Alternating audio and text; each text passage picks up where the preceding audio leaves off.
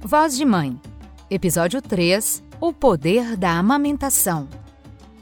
Olá, eu sou Fernanda Rezende, mãe, jornalista, escritora e locutora. E esse é o Voz de Mãe, o seu podcast sobre maternidade real, sem frescura e sem mimimi. O assunto de hoje é amamentação. É lindo ver aquela cena de uma mãe sentada na sua linda poltrona com um sorriso no rosto amamentando seu bebê, não é mesmo? Passa uma sensação de tranquilidade e de cumplicidade. Sabemos que o leite materno é o melhor alimento que podemos oferecer a um bebê. Mas o que muita gente não conta pra gente é o quanto a amamentação demanda entrega, paciência e persistência. É um ato tão grande de amor e ao mesmo tempo de anulação. Quando falo em anulação, falo das noites mal dormidas, das madrugadas em claro, do abrir mão da gente pelo outro. A Organização Mundial de Saúde, OMS, recomenda um tempo médio de amamentação exclusiva, ou seja, quando o leite materno é o único alimento oferecido ao bebê, de seis meses. Mas a gente sabe que na prática isso não acontece. Tente se lembrar, pode ser que você conheça alguma mãezinha que não conseguiu essa exclusividade. E sabe por quê? Porque a amamentação não é simples nem intuitiva. Muitas mães desistem de amamentar por falta de apoio e de informações.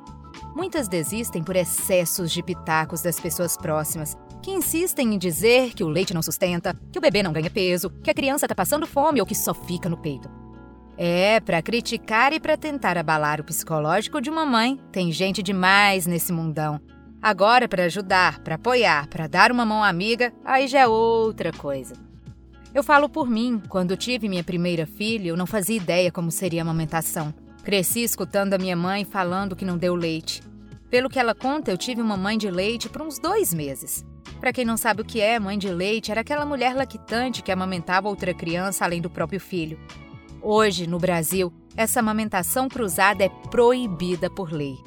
Você nunca deve deixar outra mãe amamentar seu filho. Mães infectadas podem contaminar bebês e lactentes infectados podem contaminar mulheres sadias. Saiba que nos bancos de leite humano é possível você doar o seu leite excedente. Esse leite é pasteurizado e doado prioritariamente para os prematuros internados em UTI. Isso é um gesto de amor ao próximo. Então, se você tiver e puder, doe o leite excedente. Um pouquinho pode ajudar muito.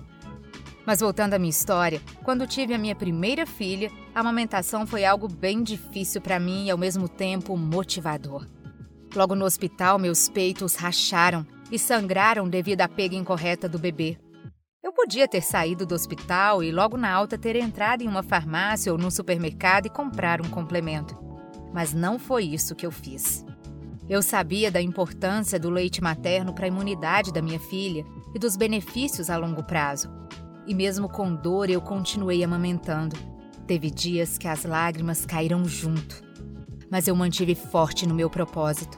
Foi aí que eu descobri uma dica simples e eficaz, que é tomar pelo menos 10 minutos de sol nos seios diariamente. Isso ajudou na cicatrização. E depois que eu e minha filha já estávamos entendidas, a amamentação fluiu.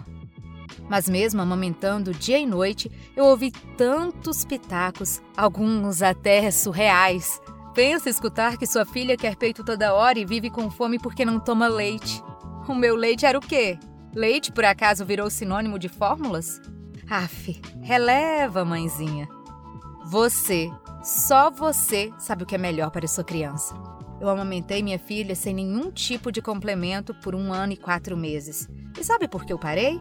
Porque engravidei da minha segunda filha e, como tinha risco de aborto, a médica pediu que eu interrompesse. A minha segunda filha está prestes a fazer um ano e mama todo dia. E eu, mesmo ainda não conseguindo dormir a noite toda, ainda ouvindo pitacos desnecessários de vez em quando, de ter superado perrengues, estou feliz de saber que me doei por elas. Amamentar pode doer sim, pode estressar sim, mas vou te contar uma coisa: a pega adequada do bebê é o segredo do sucesso. Eu recebi uma orientação de uma profissional especialista em amamentação e vou compartilhar agora com você. Para a pega correta, o ideal é que o bebê tenha a boca bem aberta e que o mamilo seja direcionado em direção ao céu da boca dele. Tente incentivar a criança a pegar mais a parte de baixo da areola do que a de cima. Isso, associado a um bom fluxo de leite, proporciona que o bebê faça sucções efetivas e as mamadas se tornem mais efetivas. Lembre-se que tudo é tempo. Os desconfortos mais intensos ocorrem principalmente durante as primeiras semanas. Depois a gente se adapta e consegue tirar de letra.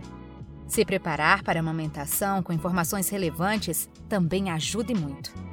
Procure informações de qualidade e conte com acompanhamento de profissionais que possam conduzi-la durante todo esse processo, como um consultor de amamentação ou especialista em aleitamento materno.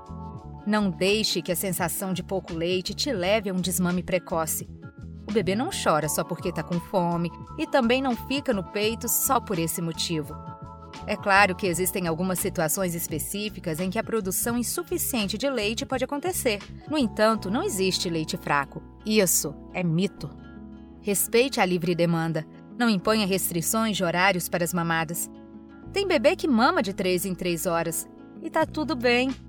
Ah, e saiba que o uso de bicos artificiais, como chupetas e mamadeiras, não são aconselháveis durante o aleitamento materno exclusivo. Podem causar confusão de bicos e atrapalhar ou dificultar a amamentação.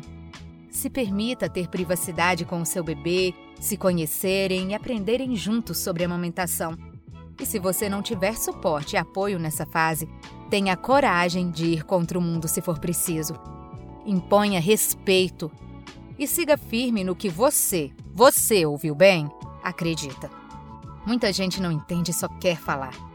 Como a amamentação é um assunto que rende muito, voltaremos a falar mais sobre ela em outro momento. Esse foi mais um episódio do Voz de Mãe. Se gostou, compartilhe com a mãezinha e contribua para que ela passe pela amamentação mais informada, sem se preocupar com a opinião alheia e confiante no que quer para ela e para o bebê. A maternidade precisa de menos julgamentos e mais apoio. Até! Voz de Mãe